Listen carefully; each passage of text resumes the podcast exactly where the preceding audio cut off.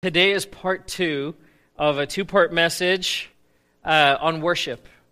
Message on worship. Tools for the journey. Kicked this message off a few weeks ago. The idea being that, that on this journey that Jesus has us on, even uh, referencing Romans chapter 8, that God says that he, he works all things together for the good who love Him and according to His purpose, whom He is conforming to the image of His Son Jesus. That our purpose here on, on, on earth is that we would become more like Jesus. And as we're conformed to his image, we start acting like Jesus, that we start living like Jesus, and that the world would be transformed and changed because of that. Amen? Well, that's a journey. None of us are there yet. None of us have attained it, even as Paul says, not that I've attained these things, but I press on. There's a journey that each one of us is on in being conformed to the image of Jesus Christ. And the great thing about our big God is that He gives us the tools we need for it to be a successful journey. You know, through the ages, through the, through the centuries, that, that there's been expeditions that have been launched to, to discover new places, right? To, to find new continents, to find new trade routes, uh, to, to go to the North Pole, to go to the South Pole, to climb mountains, expeditions that have been launched. Some have been successful and some have failed. That in this journey that God has us on, that He's given us everything that we need to succeed. He's given us the tools we need to become like His Son. You know, that God, I'm so thankful that God is not playing games with us. And if you've grown up in a place or your, your, your walk with the Lord or, or even just your idea of faith and religion is that God's playing some kind of cat and mouse game with us, that, that is just bunk. It's garbage that He is for us. He is a God that has extended Himself to us, and He's come to us and then given us everything we need for life and godliness, as the Word says. He's given us everything we need. Everything means everything, nothing lacking. And so we're talking about these tools. We talked about prayer, we talked about meeting God in His Word, and now we're talking about worship. That, that these are some of the tools that He has given us to help us succeed and achieve success in that journey. I'm so thankful that He gives us these tools. I want to start this morning again uh, reading some of the passages I did last week because I think it sets a frame for us or a lens for us before we keep just motoring through the points uh, that I had from last week. I want to start in 1 Chronicles chapter 16, verse 23 through 34. 1 Chronicles chapter 16. We find here in this passage just to to set what the scene of what's happening. This is David the king dancing before the ark. The ark, representative of the, the presence of God. Um, in, in, the Old Testament, that the presence of God could not be out amongst the people because they would have just all died. And so we have a compassionate God who says, Listen, I want to be as close to you as I can without killing you, right? Thank you, Jesus. Thank you, Lord, for that. And so they're carrying the ark back to Jerusalem, and we find David here going ahead of the ark. And, and this is what is going on. This is what he says Sing to the Lord, all the earth. Proclaim his salvation day after day. Declare his glory among the nations, his marvelous deeds among all peoples. For great is the Lord and most worthy of praise. He is to be feared above all gods. For all the gods of the nations are idols, but the Lord has made the heavens. Splendor and majesty are before him, strength and joy are in his dwelling place. Ascribe to the Lord, all you families of nations, ascribe to the Lord glory and strength. Ascribe to the Lord the glory due his name. Bring an offering and come before him. Worship the Lord in the splendor of his holiness. Tremble before him, all the earth. The world is firmly established, it cannot be moved. Let the heavens rejoice, let the earth be glad. Let them say among the nations, The Lord reigns.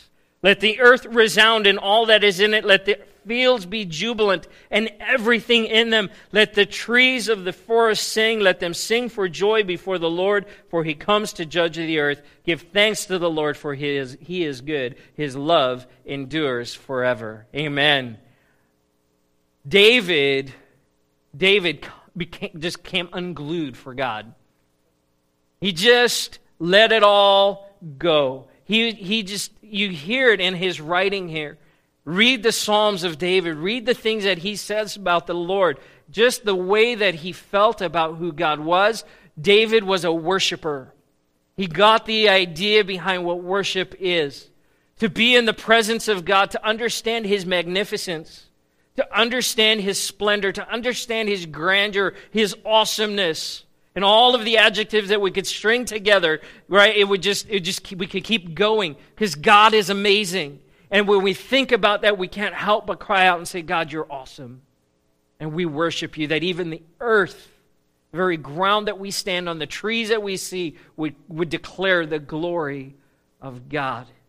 We worship God because he is worthy of our praise, worthy of our worship. Now, I don't, know about you. I don't. I can't write and sing like David did. This, this is awesome. This is awesome. But I do. I am able to sing my own song, and you know, it's just as pleasing to the Lord as what what David wrote here. Because when we bring our sacrifice of praise, God receives it with a glad heart. And that our eyes are fixed and focused on Him. I made this statement last week we will always worship what we value most. I will worship what I value the most. The things that are most valuable in my life will, will be the recipients of my worship, of my, of my focus, of my attention. I will put them in a preeminent place, in an important place in my life, and I will, I will give them uh, the, the things that I think are the best of who I am. What I value will get the best of my affections. What I value will get the best of my body. What I value will get the best of my time. What I value will, will get the best of my finances. What I value will get the best of my everything. Everything that I am. David mentions here, he mentions the idols, for the gods of the nations are idols, idolatry. Anything that stands in the place of God in our lives isn't an idol. And that and so, so in the context here, they actually had idols. But for us, the idols in our lives become those things that take the place of God. That we worship, that we honor, that we ascribe glory to and honor to in our lives apart from God. And so we have to be careful, make sure that God is getting the very best of who I am. So last week, I said that not really presenting points that kind of build it on each other, but more the facets, looking at a diamond that has different facets. The facets of worship that I want to talk about uh, are all amazing. If you ever look at a diamond, you can look at it all of these different ways, and the way that the light catches each of the facets, it's just, it's just beautiful. It's just beautiful. And then you can ch- turn it a little bit more, and, and then the light catches it a different way, and it's just beautiful. It's just gorgeous that when we come to worship and an understanding of worship and who God is, that every facet we look at should just have us in awe.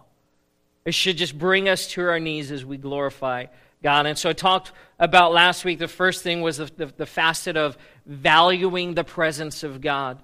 That we have to value His presence over anything else in our lives. Because if I don't value His presence, I won't worship Him if I don't value who He is, the splendor and, and the magnificence of who He is, I will not worship Him. Talked about the, the healthy tension that needs to exist between the transcendence of God and the immanence of God. And I apologize for kind of racing through this. Um, I'm trying to catch us up from last week because I want to get to, to the meat for today. But the, the, the, tension between the transcendence and the immanence. The transcendence is, is this the, the, the awesomeness, the bigness, like Kurt was talking about, that we serve a big God who, like, when you try and understand God and your brain starts hurting, and you're like, I don't, I, I just can't. That that is the transcendence of God. It is, it is that all-knowing, all-encompassing, eternal component of who He is that, that when that we just can't we just can't wrap our heads around it. On the immanence, uh, immanent side is, is the, the closeness of, of Jesus and, and of God the Father, that he draws near to us. It's, it's Mary washing Jesus' feet with her tears and, and wiping his feet with her hair. That the God of the universe would let a, a woman come so close and be so near. It's the disciples reclining with Jesus at the table chest on uh, head on chest the way that those like in the last supper they would recline and they were almost leaning on each other that you could come that close to who jesus was his immanence and his transcendence and that our worship exists with a healthy tension between the two. See because if i if all i do is go I worship the transcendence of god then he's impersonal and far away. And so my my worship is not is not intimate. And god becomes like some of you will remember this, but like Bette Midler, from a distance, God is watching, right? From a distance, God is watching. We stop there. Megan and I got to visit Europe a while, a while back, and we, we got to stand in some of these churches that are a thousand years old. And, and, and, and this, it's just it's gorgeous it's beautiful and no doubt the presence of god is there but there's this sense that god is far away and that our worship is very mechanical why because we can't understand god on the other hand, if we lean too far to the other side and we come to the immanent side and Jesus becomes overly familiar, and I forget about the transcendence, I won't walk in the fear of the Lord. Because Jesus is my buddy. I just, I just hang with JC, right? And you go, oh my gosh, you're talking about the God of the universe. And he wants us to be close, but he doesn't want us to forget that he's transcendent. And so our worship is, is in between these two. And I say it's a tension and not a balance. Because I think balance is just a funky word and we define it all kinds of different ways. It's a tension because we should feel it. That when I start getting close to this immanent side, I remember, oh, but he's so transcendent. And I get over here, but oh, he's so close, and that I'm just in both places. Does that make sense? Or did I just sound really weird right now? I, it helps me to know this about who God is. And I hope it helps you too. That we can come to the Lord and we can value his presence individually and we can value his presence as the body. The second thing I wanted to share is this is that we get to embrace the power of his presence. It's not just valuing his presence in my life like, hey, you know, God, I'm glad you're with me but that his presence brings with it something of power. This is the God who spoke the universe into being. I was, I was reading an article recently that talked about uh, how many planets we've discovered in the last, check this out, in the last three years. We've discovered more planets than in, the, in, in all of the years prior to that combined. In the last three years, we've discovered more planets out in, in the universe than all of the years before that combined. God is awesome. He is awesome and He is powerful, and He brings that power to bear in our lives. When we value His presence and we turn our eyes to Him and focus Him and worship Him as, as we should, that his, the power of His presence in our lives brings about change. Listen to this out of Acts chapter 16 a story of Paul and Silas. Acts chapter 16, verse 25. About midnight, Paul and Silas were praying and singing hymns to God. Let me, let me back up. We're going to set the stage again. Paul and Silas have been arrested. They're in jail. They're, they're not in a worship service here, right? They're not at a concert. They're, you know, Hillsong isn't in town, and they're like, hey, go right on. No, um, they're in jail. And they've been jailed for their faith. They've been jailed because they believe in Jesus Christ. And so they're sitting in, in chains in prison. And this is the context. About midnight, Paul and Silas were praying and singing hymns to God. And the other prisoners were listening to them, probably thinking, What is wrong with you guys? But they're listening. And suddenly there was such a violent earthquake that the foundations of the prison were shaken. And at once the prison doors flew open and everyone's chains came loose. The jailer woke up and he saw the prison doors open and he drew his sword and was about to kill himself because he thought the prisoners had escaped. But Paul shouted, Don't harm yourself. We are all here. The jailer called for lights, rushed in, and fell down trembling before, the, before Paul and Silas. He brought them out and asked, Sirs, what must I do to be saved? And they, they replied, Believe in the Lord Jesus, and you will be saved, you and your household. And they spoke the word of the Lord to him and all and to all the others in at his house. And at that uh, at that hour of the night, the jailer took them and washed their wounds. Then immediately all his I'm sorry, immediately and, and, and all of his household were baptized. The jailer brought them into his house and set a meal before them. He was filled with joy because he had come to believe in God, he and his whole household. At midnight in jail, Paul and Silas praised and worshiped God and sang hymns to him. In the midst of a circumstance that was impossible, that was difficult, that, that was, they were, they were wrongly accused, they shouldn't have been there.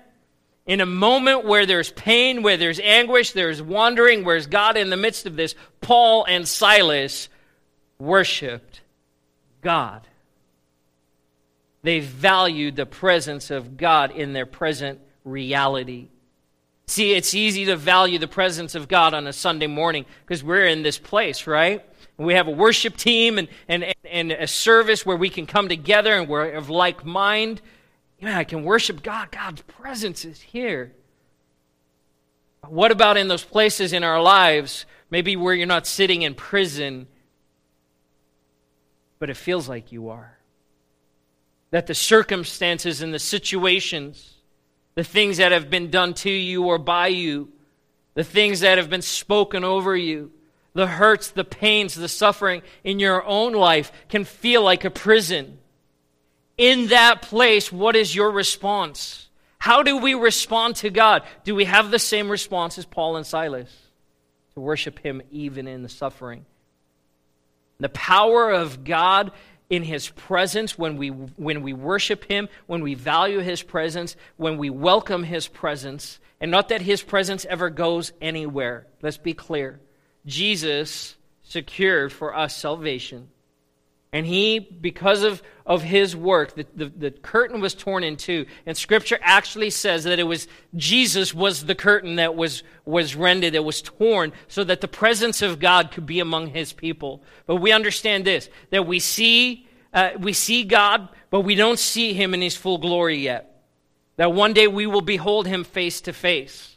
And so, so, but the awesome thing is that His presence is with us, and that because we're saved, the, the power of His presence and His Holy Spirit actually resides in us, right?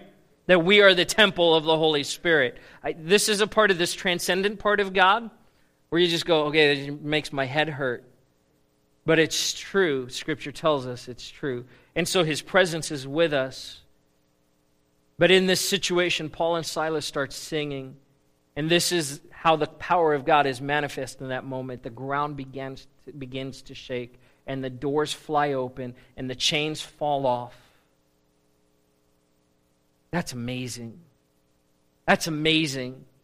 I, you know, sometimes I read scripture and I read a story and I go, oh, that's cool. no, this is incredible. This is phenomenal. I, I just wish someone would make a movie out of the book of Acts because it would be an action movie shipwrecks and jails and earthquakes. Oh my goodness. Because the power of God comes to bear in people's lives and brings about transformation and changes their reality, changes their situation. And Paul and Silas and are sitting around with these guys in the jail cell, no chains on their arms, the doors wide open. Can you imagine being one of the other prisoners? Whoa. And the jailer is now afraid because if these guys get out, he's the one who's going to get the brunt of it, ready to take his own life. And I love the heart of Paul and Silas here. Now, don't, don't harm yourself. We're still here. And what is the jailer's response to the presence of God? What do I need to be, do to be saved? There's something happening here, and I need to be a part of that. See, because in Jesus Christ, our spirit comes alive and that we can have communion with the Father and we can have communion with the Son, we can have communion with the Holy Spirit because our spirit has come to life. But before we come to Jesus, the Bible says that our spirit is dead. And we don't have that. And for people on the outside looking in, there's this wondering, hmm, there's something different about you. Huh. You know, most people would respond this way in that kind of situation, but you didn't. Why? What is it about your life? And it'll cause questions to rise up inside of them that they don't have answers to because their spirit has, hasn't come to life. This jailer is going, I need what you've got. I need what you've got. And Paul and Silas, the door is open for them not to walk out of jail, but to lead someone to Jesus. Not just him, but his entire household are saved. This morning, in this place, there's no doubt in my mind that there are some of us who are sitting in a jail cell, who are sitting in a prison cell, emotionally, physically, mentally. You feel like you are trapped and there is no way out. And that the lie of the enemy would be this you're stuck and God doesn't care about you. Can I tell you that when you turn that attention away from what the enemy would be saying and turn your eyes to Jesus and start worshiping Him, even when you don't feel like it, even when you don't feel like it, when you understand that God is bigger, like Kurt said, God is big. He's bigger than our situations. He's bigger than our circumstances. He's bigger than prison cells. He's bigger than earthquakes. He's bigger than armies. He's bigger than dictators. He is bigger. He's bigger than abuse. He's bigger than anything that we can fill in that blank. He is bigger. And when we understand that and we give glory to Him, He brings breakthrough in our lives. And not just our lives are changed, but His, the lives of those around us can be transformed. But we have to embrace the power of, of, of the presence of God. Why the word embrace? See, because I can mentally be aware of it. Hmm, yes, God is a big God. Amen, brother. High five. But there's a, something of an engagement that happens when I embrace His presence and say, This is for me. This is for my life and my situation. Paul and Silas, when the doors flew open, they didn't just sit there and go, Cool, the door's open. They actually had to get up and walk out. I want to pause here for a minute because there was actually a, a word that was shared with me before service in this regard. And that the word would be this that for many, you're sitting in a jail cell and God's saying, I already opened the door. It's time to walk out of the cell. It's time to walk into the freedom that I've secured for you. It's not enough just to recognize, wow, the power of God's opened something, that we have to walk in it. We have to embrace it. We have to own it. I don't know where that meets you today, how that intersects your life and what's going on in your life. But I do know this that God is faithful and He loves you. He loves you, He loves you, He loves you, and He has incredible plans for you. And I guarantee you they don't involve a prison cell. They involve freedom and life and life to the fullest. If that's ministering to you, I want you to hang on to that. At the end of service, our prayer team will be up here. And, and I want to invite you at the end of service, come up and pray with someone. Yes, it means get up out of your seat and actually walk to the front where people might actually see you and go, hmm. I, I believe that there's people who don't go up and receive prayer because they wonder, well, people might see me and then wonder, well, what's wrong with them? Can we just say we've all got issues? If you've got issues, would you just raise your hand right now? Thank you. See, look around the room. We've all got issues. Great. We got that out of the way. Some people are like, yes, that's me. we got issues. But God is bigger. And this is a safe place, and we're not standing looking down our nose at you going, oh, what's wrong with them? Or this one, well, it's about time. right? Not in this place. It has no place in this house. I'll just say, as the pastor of this flock, that has no place here. And if I hear you saying that, we'll have a conversation. God wants to bring breakthrough in your life. Don't miss the opportunity. Don't miss the opportunity. God wants to bring deliverance. He wants to bring salvation. And check this out He wants to bring refreshing. Any of you just ever feel kind of worn out? Just tired? You have a week where, like, you get to the end of the week and you're like, there was nothing huge that happened. I just don't feel like, I, don't, I just don't feel it. I can't put my finger on it, but I'm tired. God brings refreshing. Acts chapter 3, verse 19 through 20. Repent then and turn to God, so that your sins may be wiped out. Hallelujah. That times of refreshing may come from the Lord, and that he may send the Messiah who has been appointed to you, even Jesus. That Jesus, his presence, brings refreshing. It is an, he is an oasis in the midst of the desert, and he wants to refresh you, restore you, build you up but we have to embrace the power of His presence with every part of who we are. And then finally, this morning, we have to live a life of worship. We have to live a life of worship. We have to value the presence of God. We have to embrace the power of His presence. And we have to live a life of worship. That, li- that worship isn't just something that I do a couple of times a week. That how I live, amen, how I live needs to be a life of worship. That the awareness of the presence of God should cause every minute of my, my day, awake and asleep, my coming and my going, my busyness and my, my lying down or sitting and resting, that in everything, that my life is a life of worship. See, I worship with who I am. And, and, and singing songs is a part of worship. Worship and praise, singing hymns, we see all throughout Scripture. The Israelites were delivered from the land of Egypt. What's the first thing they do? They praise God with song. And anyone would say, well, singing and music's not part of the Bible, you're, you're not reading the same Bible I am. There's a lot of music happening in the Bible, and I'm so thankful. But it's not all that worship is. Worship isn't just popping a CD into the CD player and singing a song. Worship isn't just coming to a service on a Sunday or going to, to, to a worship conference, or that's not just what worship is. I worship with everything that I am. In fact, this is what the Bible tells us in Romans chapter 12, verse 1. Therefore, I urge you, brothers and sisters, in view of God's mercy, He opens the door for us to be able to approach Him, to offer your bodies as what? A living sacrifice holy and pleasing to God. This is your true and proper worship. See, worship in the Old Testament involved bringing animals and slaughtering animals and, and making sacrifice on altars for sin that had to be repeated over and over and over and over eh, and over again. A lot of barbecues happening in the camp of Israel, right? It was just constant, just constant.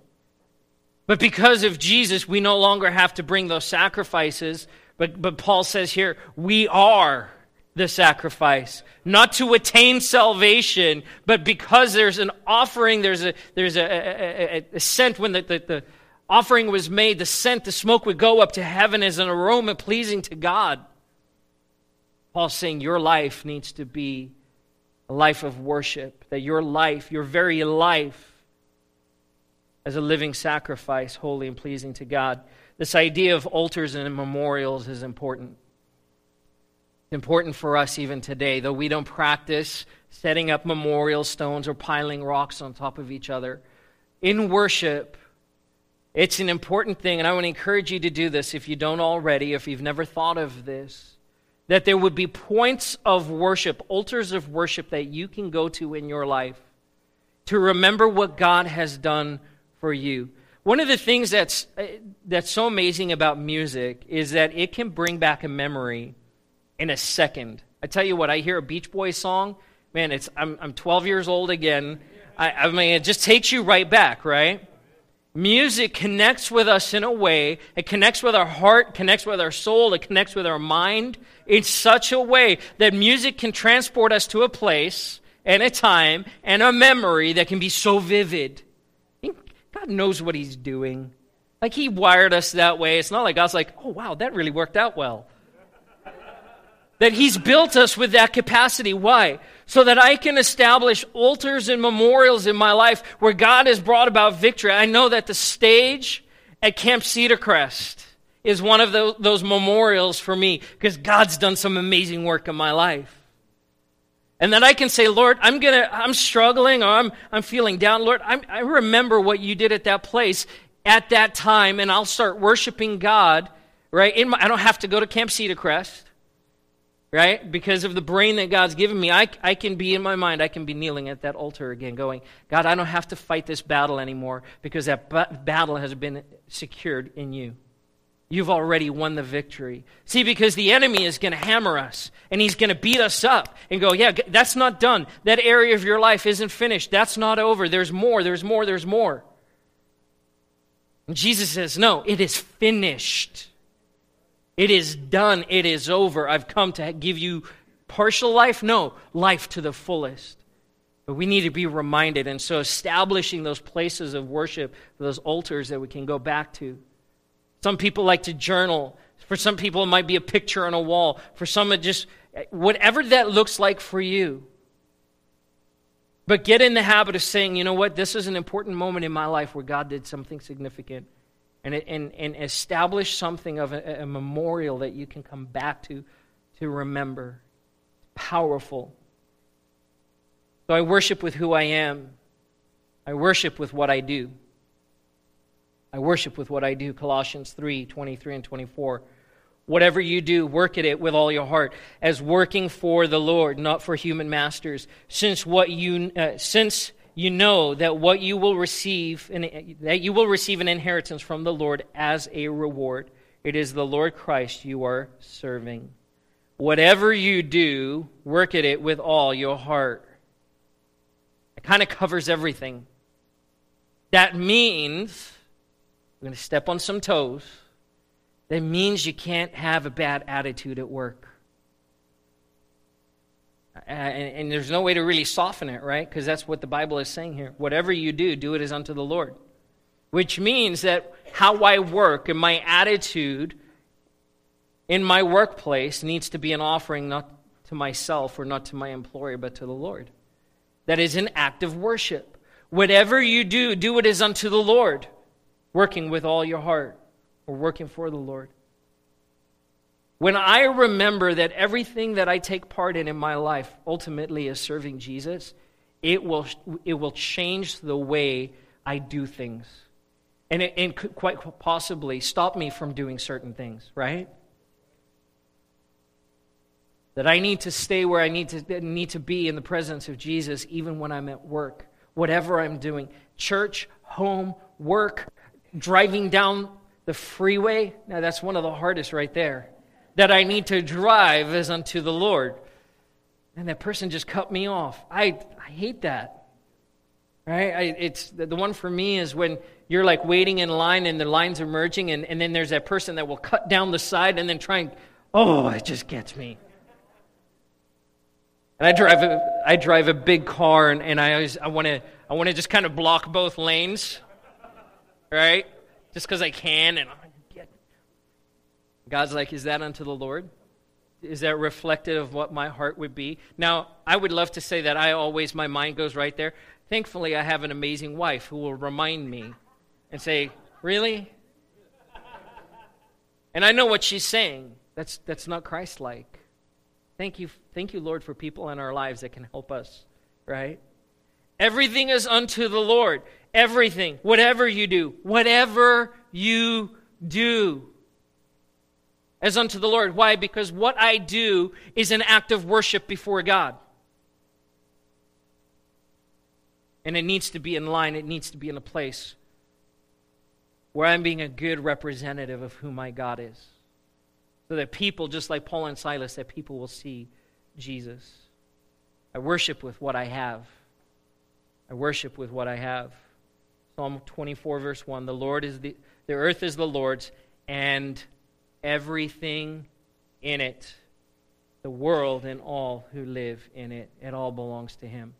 That means my possessions, my house, my car, the stuff I've worked for. Guess what? It doesn't belong to you, it belongs to Him. It belongs to Him. I mentioned earlier about idolatry. We don't set up idols in our lives as far as a, a carved image, but we have idols in our lives. They come in the form of cars and houses and possessions. And God wants us to have those things. It's not that those things in and of themselves are not good. But the reality is, is if we put those things ahead of God, if I don't worship God with my finances, if I don't worship God with my possessions, well, then those things become idols. And there's no gray area.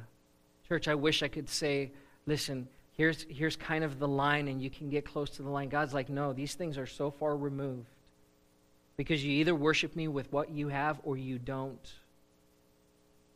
When you read about the Israelites coming out of Egypt, he says, listen, I want, I want you to remember that if, if you do these things, if you serve me in these ways, and he lays out all of these rules for them, but so many of them centered around what you do with your stuff. If you honor me, if you tithe, if you give to the Lord, if you honor him and bless him and not withhold from the Lord, he says, I will bless you. And then he says, if you don't, God says, I, I, I can't. It's not even that I want to. That when we take our possessions and we make them idols, and, and listen, I don't want this to sound like a, hey, you need to be tithing to the church kind of thing, though, though you should, because God commands it. The problem is, is that we start withholding. We think, oh, I can get away with it. And God's like, the only person that you're hurting here is you. Because I have more that I want to bless you with. See, but it's an act of worship. Who do I worship? Do I worship me or uh, do I worship God? I love this statement. Does your stuff own you or do you own your stuff? And that God, all through Scripture, would call people and say, hey, listen, I want you to get rid of everything. Leave your family, leave your land, leave. It wasn't just Abram, there's other people in Scripture. He just said, drop it all. In the book of Acts, people that came to the Lord and said, listen, eh, eh, came, came to be a part of the church met Jesus, sold everything they had, and brought everything and laid it at the feet of the disciples and the apostles. Why? Because they understood holy cow, there's bigger things than my stuff, and that God is worthy of my praise. Now, I know that there was not everyone did that, it was the ones that the Lord put it on their heart, that they walked in obedience to what God was calling them to.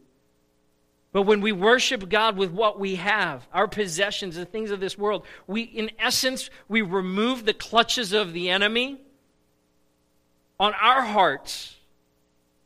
And it brings a place of freedom where we can say, God, it belongs to you. If you told me to give it all away, I'd give it away with a joyful heart. When we say God loves a joyful giver, what is he saying? That's someone who doesn't just grin through and go, okay, I'm trying to be joyful here. here God told me to give this to you. Please hold on to it. The joyful heart comes out of this. God is amazing. He is awesome. And He's asked me to do something with my stuff. And because I worship Him, I'm going to worship Him with my stuff. And blessing comes. These are principles of God's Word that are true, they are real. God says, right? God is not mocked. What a man sows, he will reap. That when we walk in obedience to this, I will worship with what I have. Why? Because it belongs to Him anyway. It belongs to Him anyway. So I worship with who I am, I worship with what I do, and I worship with what I have. So the question this morning then is how do we respond? Because there's no doubt in my mind that this is pushing some buttons today and stepping on some toes. And I love that. I love that it's not even it's not that because of, of me, because of the word of God. The Bible says that His Word will convict us. It will challenge us. It'll, it'll, it'll, it'll bring us into alignment. It'll point out the things in our lives that aren't lined up. So, how do we respond? How do we respond to a message like this, to a word like this from the Lord? What do those next steps look like? Well, here's the thing it's going to look different for every one of us. See, because we're not the same, but God knows exactly where you are, and He knows the next steps for you. I don't think I've ever met a person in my life who would say, you know what, I, I'm, I worship enough. I'm good. See, because the heart of a worshiper is, I want to worship more. And the more you worship, the more you want to worship, the more you want to worship. And it just, there's an insatiable appetite for worship. And so we can all press deeper. We can all push in more and say, God, I want to know you more. Draw me a little closer. Take me a little deeper. I want to know you more want to know you more. God, I want to know you more. I want to know I want to know you in my relationships. I want to know you in my work. I want to know you in my possessions. I want to know you in my finances. Jesus, I just want to know you. So that step for you, we're going to go to go. We're going to close in worship, and then our prayer team will come up in a minute. But as as, in fact, the band can come up or Celine, um, as we worship, would you, with the Lord this morning, would you do some business? If you're in a place where you're like, oh, thank you, Lord, I'm, I'm, I'm doing well, just take me deeper. Praise God. If this is a word that's convicting you this morning, don't ignore it. Don't allow, don't, don't let God open the jail cell and then stay sitting in the jail cell. Get on your feet and move out and say, Lord, I want to walk in obedience in this. Believe for breakthrough in that. Maybe it has to do with your relationships. Maybe it's in the area of your finances. Uh, it does, whatever it is.